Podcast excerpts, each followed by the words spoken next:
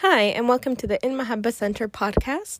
My name is Lydia Yusuf, and today we'll be continuing our discussion on generational trauma, generational healing through discussing holistic care.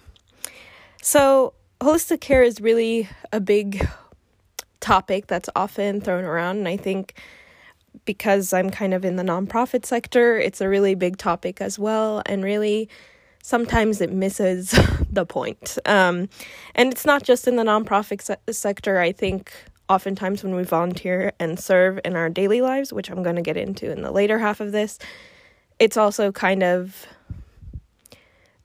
an approach that comes up but is often not well defined um, and not well strategized. So, what is holistic care? So, my kind of definition of it is that it's a method of communal and individual support.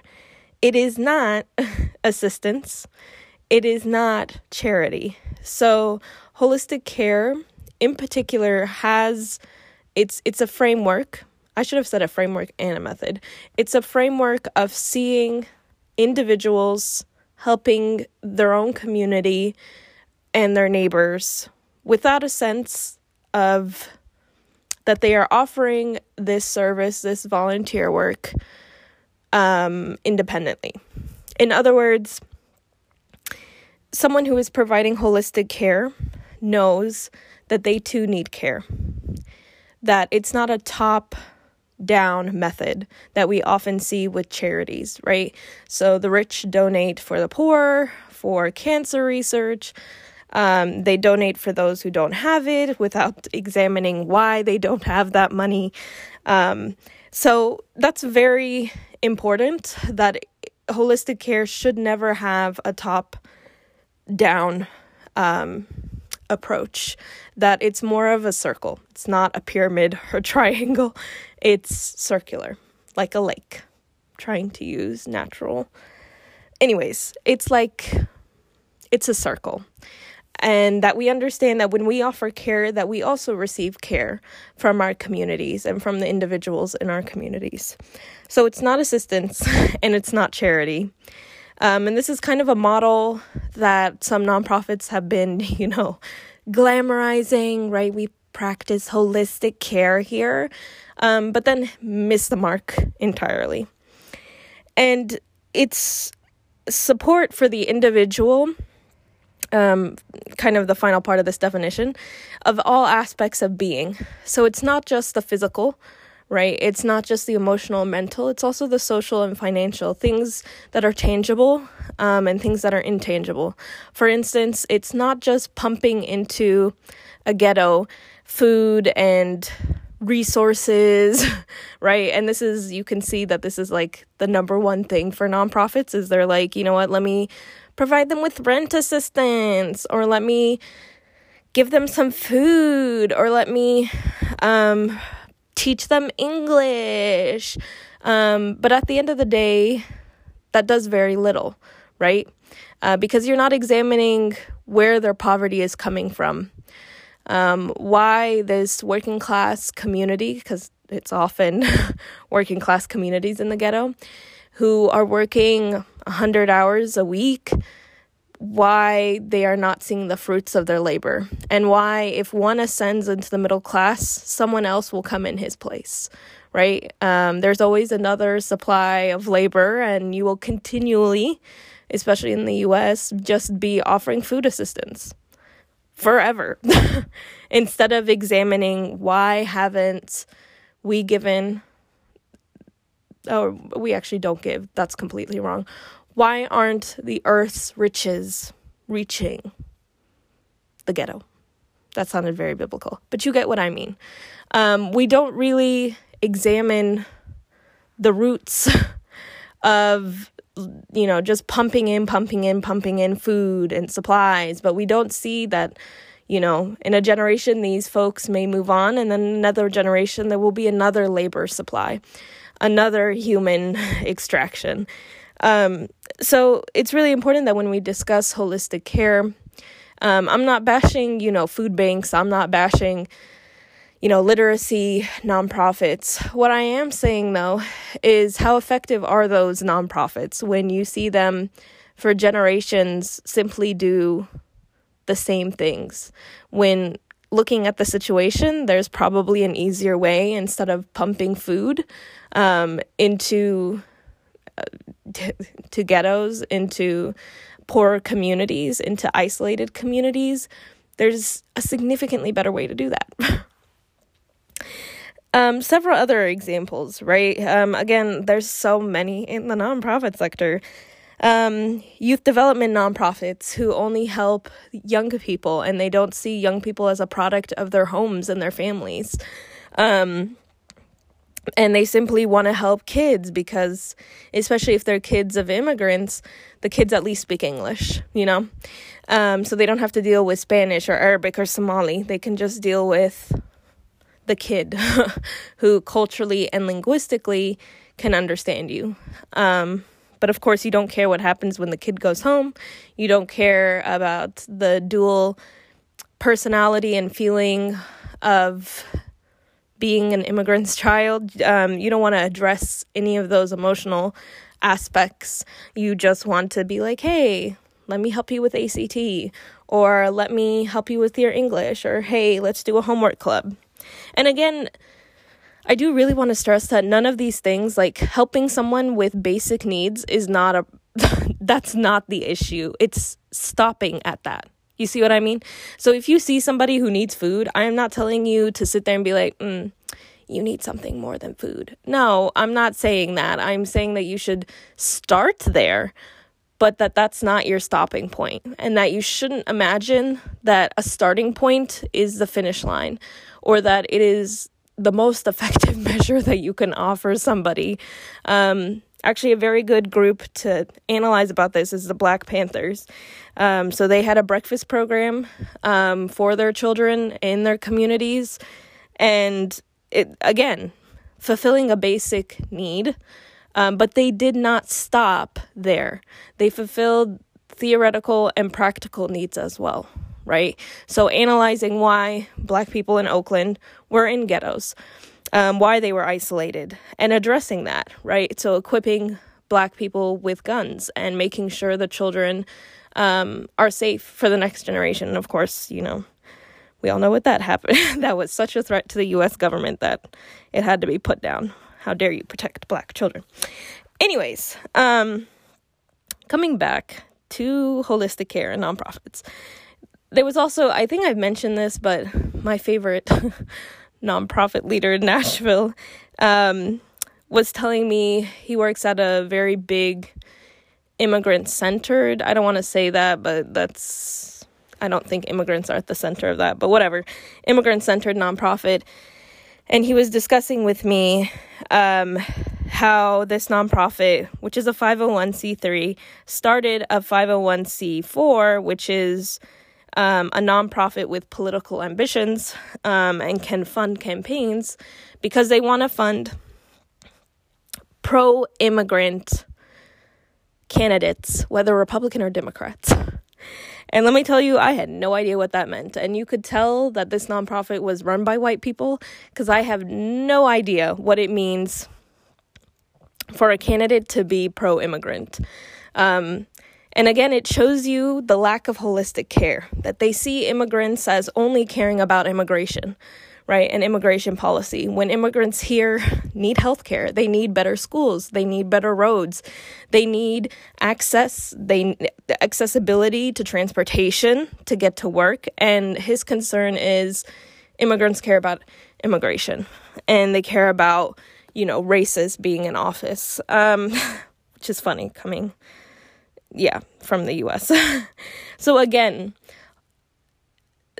when we see these nonprofits that care about only one thing and they stop there, um, you see already that there are a lot of identity issues that can come up from that, right? So, these youth development programs that see young people, young immigrants, or young um, black children as merely they just need to understand English, they just need help in math when there's also a social and emotional aspect, right? Um, how can a child study if their parents are not at home and they have to take care of their siblings? How can a child study if their parents need money and that child has to go to work? Do you see what I'm saying? So, focusing on they just need to study really doesn't work. You also have to focus on why are their parents, um, why are the wages of their parents being stolen by their employer? Why is there not enough resources to go around for these families instead of saying they just need to study? Or saying that immigrants just need to focus on immigration policy you see how that segregates them from so many other alliances concerning healthcare, concerning transportation, residential areas, zoning policy, so many things that you have isolated them from their neighbors by offering charity from top down. And this is why I really, really hate charity. I really do. Because you are coming from the position that one, you will never need help, which is false. All of us do need help. Um, I don't know anyone personally, um, whether upper, middle, or lower class, who has, for their whole lives, been financially stable, right? Their whole lives. I don't know anyone. I'm sure there's maybe one or two people in the United States, more than that, maybe, who for their whole lives have never had a financial disaster or have never um, felt emotional need to be to belong, uh, to be accepted, or have never been in a social condition where they feel like they're ostracized or feel like um, they don't fit in. I again, I highly doubt that, um, but for the most part, we all need care. To assume that there are a few of us who need to, and keyword here, need to help other people is presumptuous, is really presumptuous.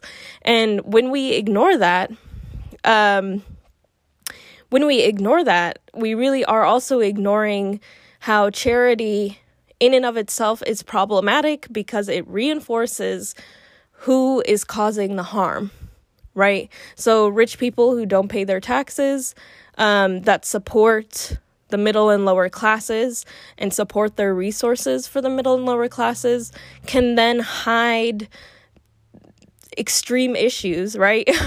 um, and ex- and hide the harm that they have caused middle and lower classes by saying, "Oh, we donate to charity," right? And then they send the middle and lower classes to war in Iraq.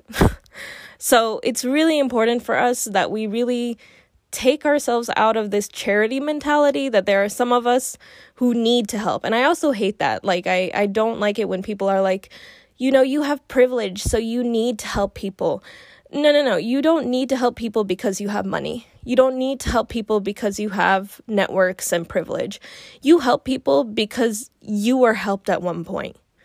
So you help people because we help people as humans, not because we have the resources, not because we have the networks, but because we are humans. And the definition of our society is that we help one another. Anyways, it just really annoys me when people are annoying. so, what does this have to do with generational trauma? Why two weeks ago was I speaking about generational trauma and then we're talking about holistic care? I think both of these conversations mirror each other. Um, in understanding generational trauma, we also understand holistic care. How? Because both understandings and frameworks challenge how you see something in front of you, right? So, both generational trauma and holistic care, if you understand them, you can look at a situation like I'm going to go back to the ghetto.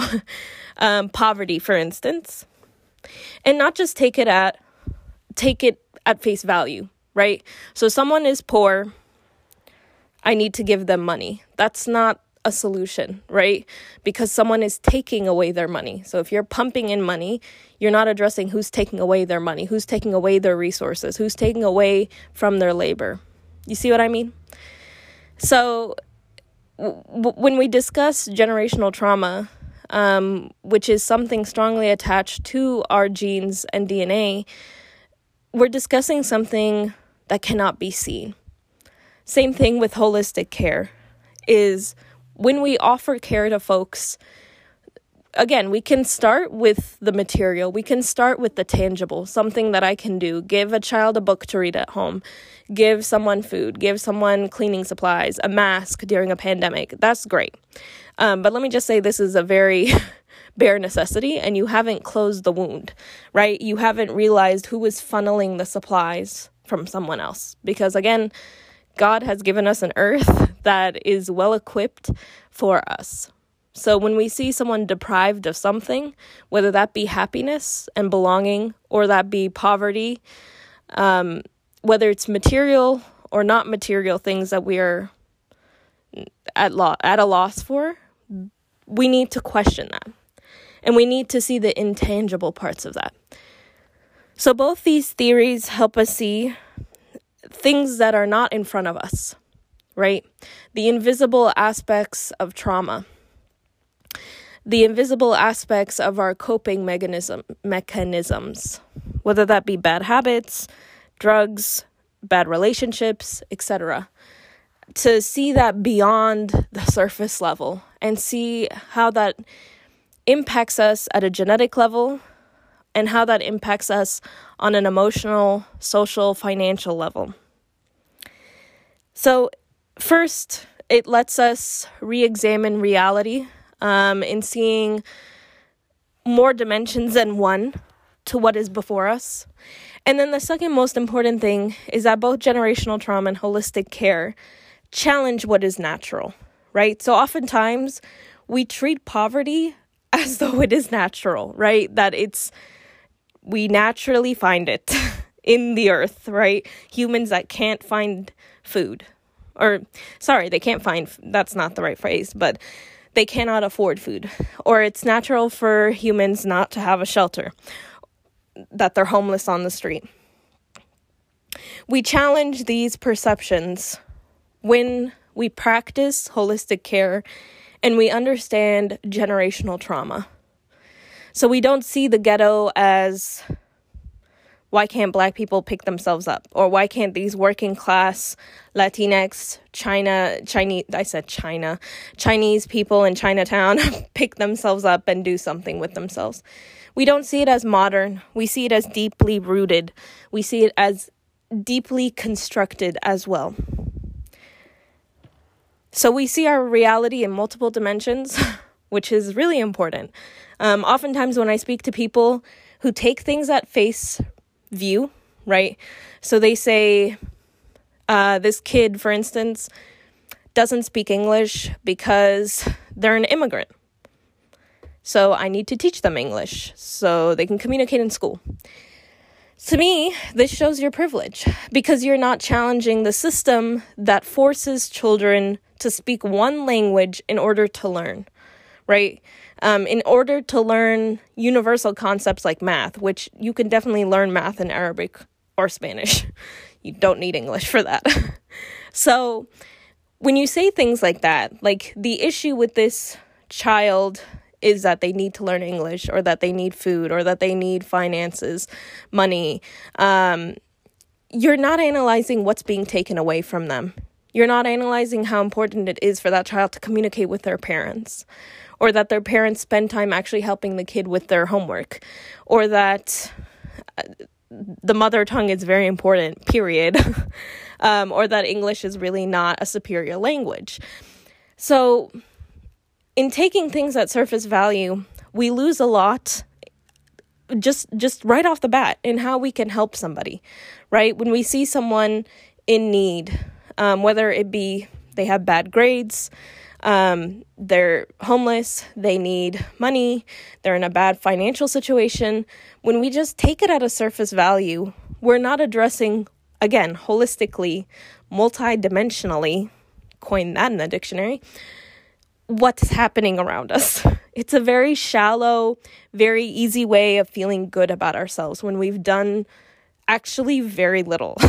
very little, right? So the minimum you can do is offer someone money when they, you know, don't have money. The minimum you can do is offer food when someone doesn't have food. Um, the minimum as a human being.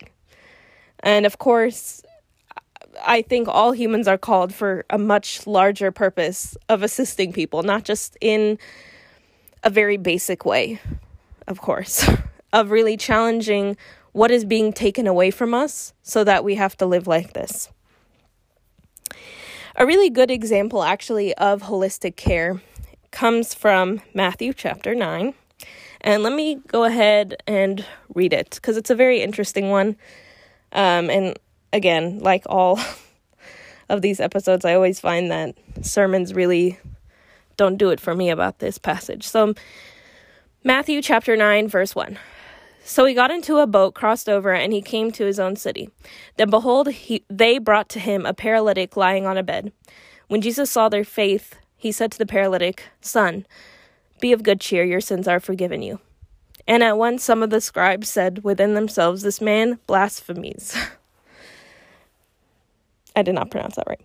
But Jesus, knowing their thoughts, said, Why do you think evil in your hearts? For which is easier to say, Your sins are forgiven you, or to say, Arise and walk? But that you may know that the Son of Man has power on earth to forgive sins. Then he said to the paralytic, Arise, take up your bed, and go to your house. And he arose and departed to his house. Now, when the multitude saw it, they marveled and glorified God, who had given such power to men. In this story of the paralytic man, it's a very short kind of passage, but it clearly ir- illustrates this dichotomy of holistic care and charity. In the passage, you have Christ telling this man a very deep message Your sins are forgiven you. Something that touched his soul, something that no one else, it's a very private, personal, intimate moment that no one else knew that no one else felt, that no one else could grasp. So he felt him at the very core of himself. And he said, Son, be of good cheer. Which is a really comforting moment. Um, to say your sins are forgiven you without asking what the sins are, without asking for an explanation, without questions, without any judgment. He just sees him in pain and he gives him comfort. Be of good cheer. Your sins are forgiven. Those deep parts, those deep wounds that you have are forgiven. And of course, the Pharisees have an issue with this um, on the basis that right? You cannot offer this holistic care, right? You cannot offer this deep seated, all knowing power to relieve him of what aches him. And so Christ says, which is easier? I could have said, arise and walk.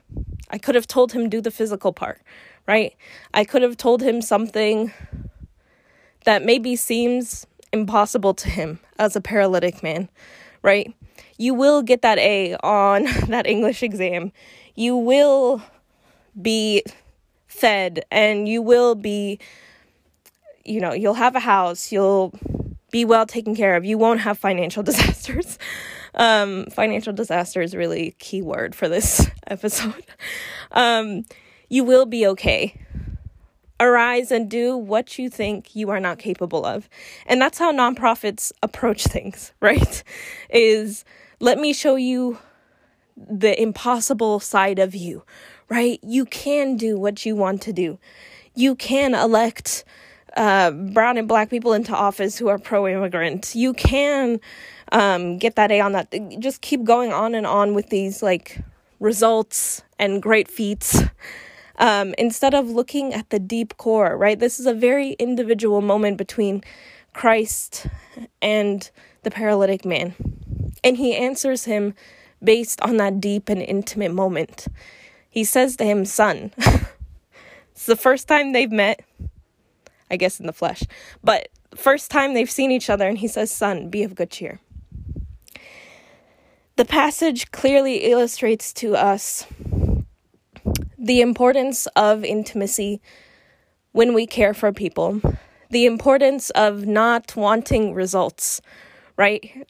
Not wanting to be like, okay, all right, you can get up now. you came to be not paralytic and you're not paralytic anymore. That's not the goal. And that shouldn't be your goal. Your goal should not be tangible results, right? This person yesterday didn't have food and now they do have food. It's a lot deeper than that. Is that person okay?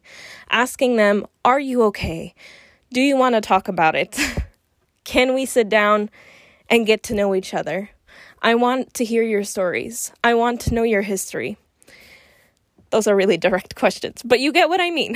you get what I mean. Having a very intimate relationship with the folks that you serve, with the folks that you volunteer with, um, and seeing it not, again, not as a top down service of, um, I'm offering you charity, but instead of seeing it as a care, right? In like one sentence, he relieved the person.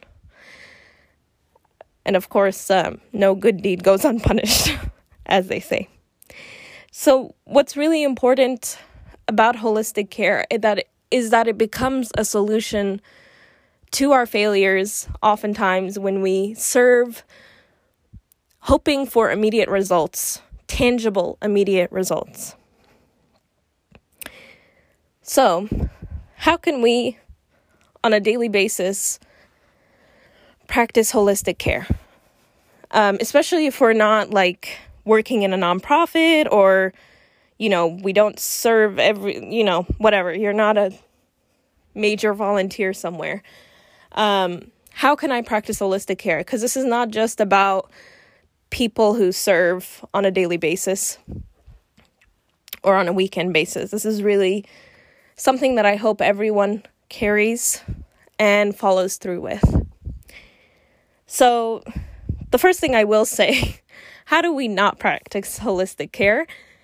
Um, through social media. um, you know, I recently there was a group of people on my Facebook posting, you know, it's been eight months of this pandemic. If you need help, contact me. I'll help you. And it really infuriated me. um, because it's a very shallow message. Again, this idea that people just need food, that they just need masks, when we know for eight months, a lot of us have been extremely, um, you know, I'll just go ahead and say it, miserable, right? We haven't been allowed to be social. We haven't been really allowed to grow or be as productive as we wanted to be, um, or take on new challenges, or rest effectively from all the bad news that have been happening, that has been happening. So, you know, so it's a very shallow way of looking at what's been happening during the pandemic. Um, and of course, all the people who have lost folks to the pandemic and being like, I'll get you food. So it's just a very good example of how an individual, it's not just organizations or like billionaires who can also be problematic. Um, and and just assume that they can be very performative in how they serve and performative in how they volunteer. Um, that they they volunteer and serve for this face value um, and it's a very face value type of service because clearly no one is going to reach out to you and ask you for assistance, especially in the Egyptian community. No one is going to do that for you know, no one. Um so it's significantly better for you just to find a food bank and go volunteer there. But instead, um or especially if you know Arabic to do interpretation of volunteer work. Um, but instead, you're choosing this performative, very shallow way of engaging with people. And it shows a strong disconnect with what is actually happening. And again, it shows a privilege. Um, you, you know, oftentimes privilege is so palpable by the way someone speaks, by the way someone views a problem in particular. Like if you bring up poverty, homelessness, um, education, um, how much we spend on education, policing, police brutality. Uh, you know, the way they speak about it and engage with it shows uh, their privilege. Um, and how, and the number one thing that shows your privilege is how shallow you see things, right? The more you see things at surface value, the more privilege in essence, you have because you're not able to see the deeper traumas that are happening uh, beyond someone needs food or someone needs shelter. Um, anyways, it's just very frustrating. um, and it also speaks to how privilege is very performative, too. um, but, anyways, yeah. People like al-mazhara, as we say. So, what are things that we can do as individuals that are not Facebook statuses that mean absolutely nothing? um, one, offer inclusion. I think that this is really the most powerful thing people can do on a daily basis. When you're in a meeting, see who's being excluded. When you're in a party or a gathering, a social event, see who's being excluded.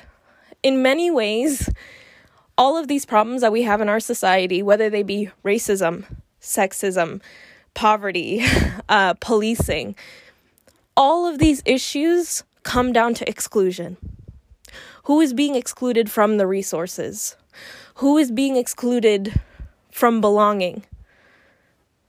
So, when we practice inclusion on a daily basis, for instance, if you're in a meeting and you see someone's being particularly quiet, you interrupt the meeting and say, Hey, I'd, I'd love to hear what my coworker would like to say.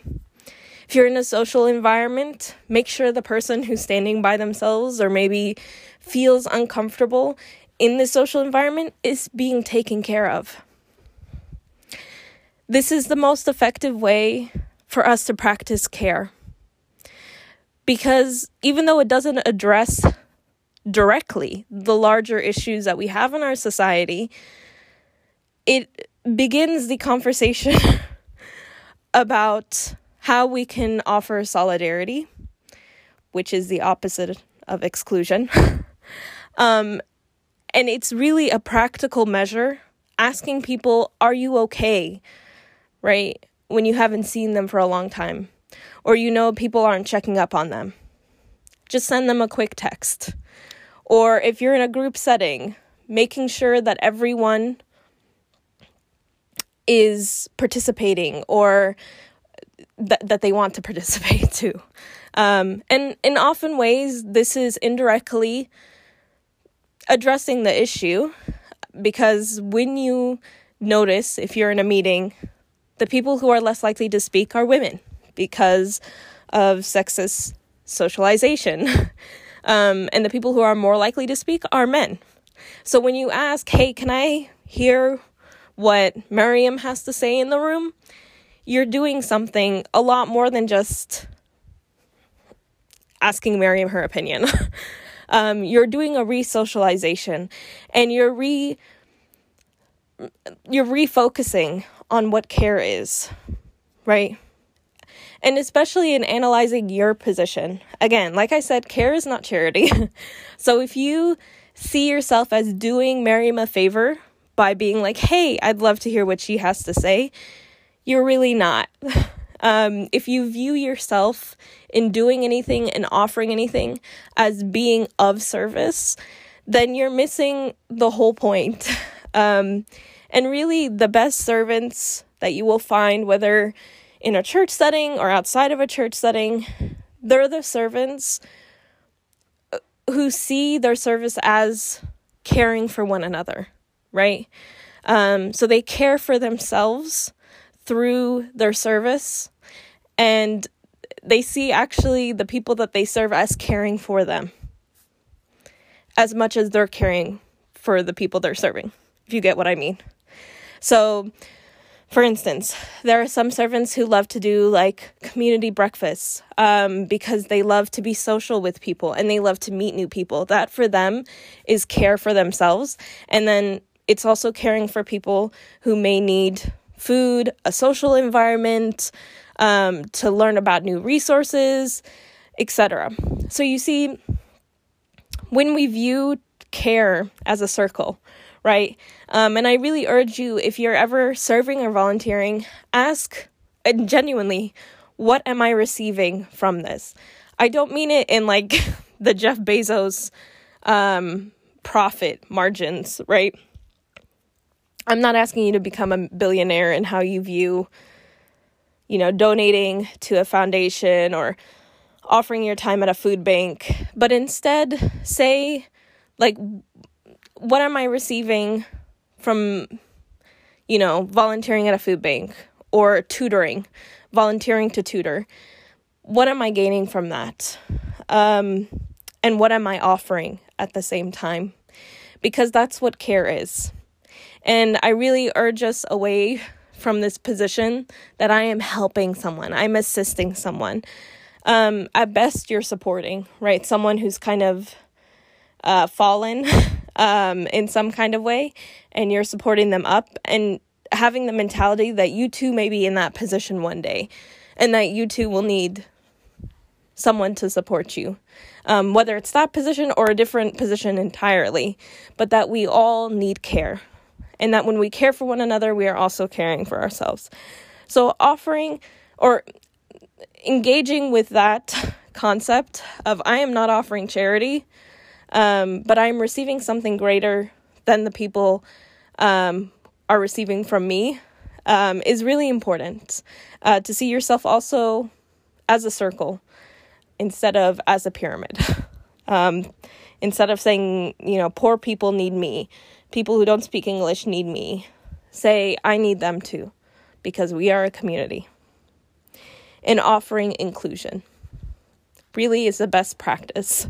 Who is speaking, who is not speaking, who really wants to speak, who really doesn't want to speak too.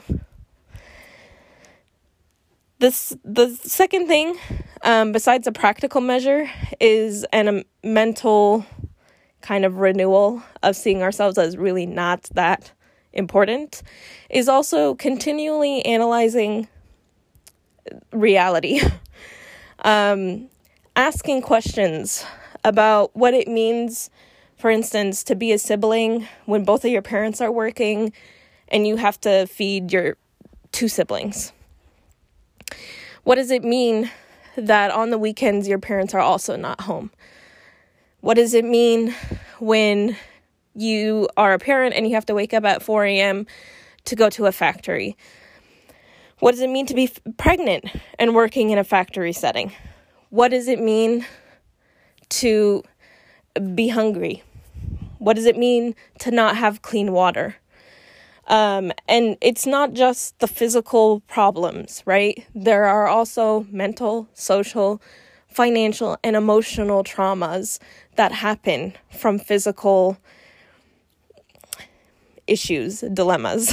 So it's very important that, again, if we have the capability to offer, to continue really past the starting point, to continue past basic needs, especially if, you know, you're able to volunteer several hours a week, that we think beyond that, right? To me, it's significantly better to help a few people holistically than help thousands of people with basic needs. right? Um, because through holistic care, you build community. Through holistic care, you offer an opportunity for us to revive ourselves from generational trauma and to strive towards generational healing. So I hope that we've kind of gotten to um, a, chance to really examine the work we do. Um, holistic care is very important for us at In Mahabba. It's something that we continually come back to when we're developing programming. Um, it's something that I always have a you know conversation with our tutors about because it's extremely important that we never assume that we are offering charity to anyone that anyone needs us, that we are actually very inconsequential.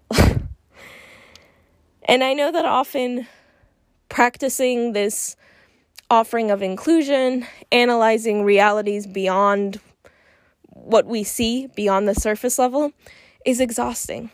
I know that a lot of servants and a lot of volunteers who, you know, really ascribe to holistic care get a lot of burnout. um, because it is difficult. It is difficult because then you're like this person needs this, this, this, this, this, this. What can I offer? can someone offer something else? Can I get this person a counselor? Can we, you know, it, it becomes very overwhelming um, very quickly. Um, but I think really, like, I hope none of you get burnout. Um, it's something that I go through a lot, and honestly, I don't have solutions minus time um, and rest. But the important emphasis here um, is that we see individuals and their realities and circumstances as beyond a surface level, and that we don't just treat the surface level issue because then this is not care. So, this has been Lydia Yusuf with the In Mahabba podcast. I will see y'all in two weeks. If you'd like to support us, you can go to our website at mahabbacenter.com and click donate. Bye.